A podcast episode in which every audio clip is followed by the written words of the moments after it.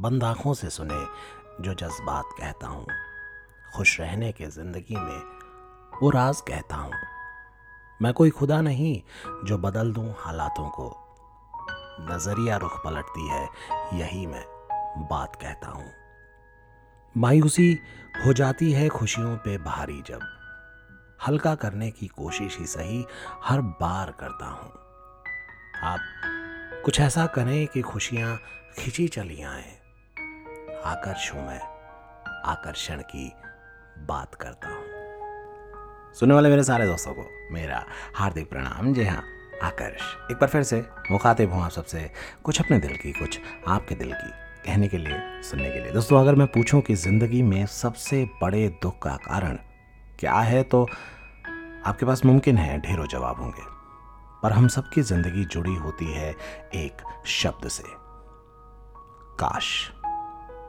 जी हाँ ये महज एक शब्द नहीं है। ज़िंदगी में हुई गलतियों पर अफसोस करने का एक बहाना है, जो शायद हमें पीछे देखकर आगे बढ़ने की आदत डाल देती है। अब, यदि आप सड़क पर पीछे देखते हुए आगे बढ़ेंगे तो क्या होगा? ज़ाहिर सी बात है, एक्सीडेंट। और फिर? फिर दाखिल होगा ज़िंदगी में एक और काश।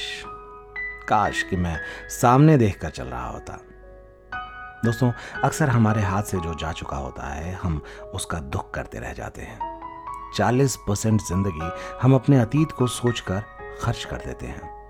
चालीस परसेंट फ्यूचर की चिंता में और केवल दस परसेंट ज़िंदगी हम आज में जीते हैं। एक बार की बात है, एक आदमी भोर में ही जाल लेकर नदी की ओर जा रहा था। अभी सूरज नहीं उगा था और अंधेरा ही था। नदी किनारे पहुंचकर जाल को एक तरफ़ रखकर वो उजाला होने का इंतज़ार करने लगा। वहाँ टहलते हुए उसका पैर एक झोले से टकराया, जिसमें कुछ पत्थर भरे थे। अब वक्त काटने के लिए वो एक एक पत्थर नदी में फेंकने लगा। सूरज उगा और जब आखिरी पत्थर झोले से निकाला तो उसकी चमक से उस आदमी का ध्यान उस पत्थर पर चला गया। वो पत्थर नहीं था, एक बेशकीमती हीरा था। उस शख्स को अंधेरे में फेंके गए हीरों से हुए नुकसान पर बेहद अफसोस होने लगा। थोड़ी देर के लिए तो उसने सोचा कि नदी में जाकर तलहटी से हीरा खोज लाए, पर इसमें जान के जोखिम के डर से वो अपनी किस्मत पर रोने लगा।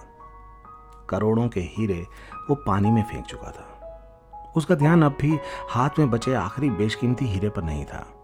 वो वहीं उदास बैठा अपनी किस्मत को कोस रहा था। कि वहाँ से एक साधु की गुजरते हुए उस पर नज़र पड़ गई। उसकी बात सुनकर वो बोले, बेटा, रो मत। तुम अब भी खुशकिस्मत हो। और ये तुम्हारी किस्मत ही है कि तुम्हारे आखिरी पत्थर को फेंकने से पहले सूरज उग गया, वरना शायद वो आखिरी हीरा भी तुम्हारे हाथ से निकल जाता। और वैसे भी, ज़िंदगी बदलने के लिए तो ये एक हीरा भी काफ़ी है। जो चीज़ हाथ से निकल गई उसका अफसोस मनाने से ज़्यादा ज़रूरी है, जो हाथ में है, उसका जश्न मनाओ। ये बातें सुनकर उस इंसान को समझ आ चुका था और वो खुशी खुशी घर की ओर चला गया। दोस्तों, जो बीत गया, उसे हम बदल नहीं सकते। जो आने वाला वक्त है, उसे हमारा आज तय करता है। तो कोशिश करें कि अपनी ज़िंदगी से काश को शिफ्ट डिलीट कर दें। सोचिएगा, हंसिए, मुस्कुराइए, गुनगुनाइए cause life is awesome take care good bye love you all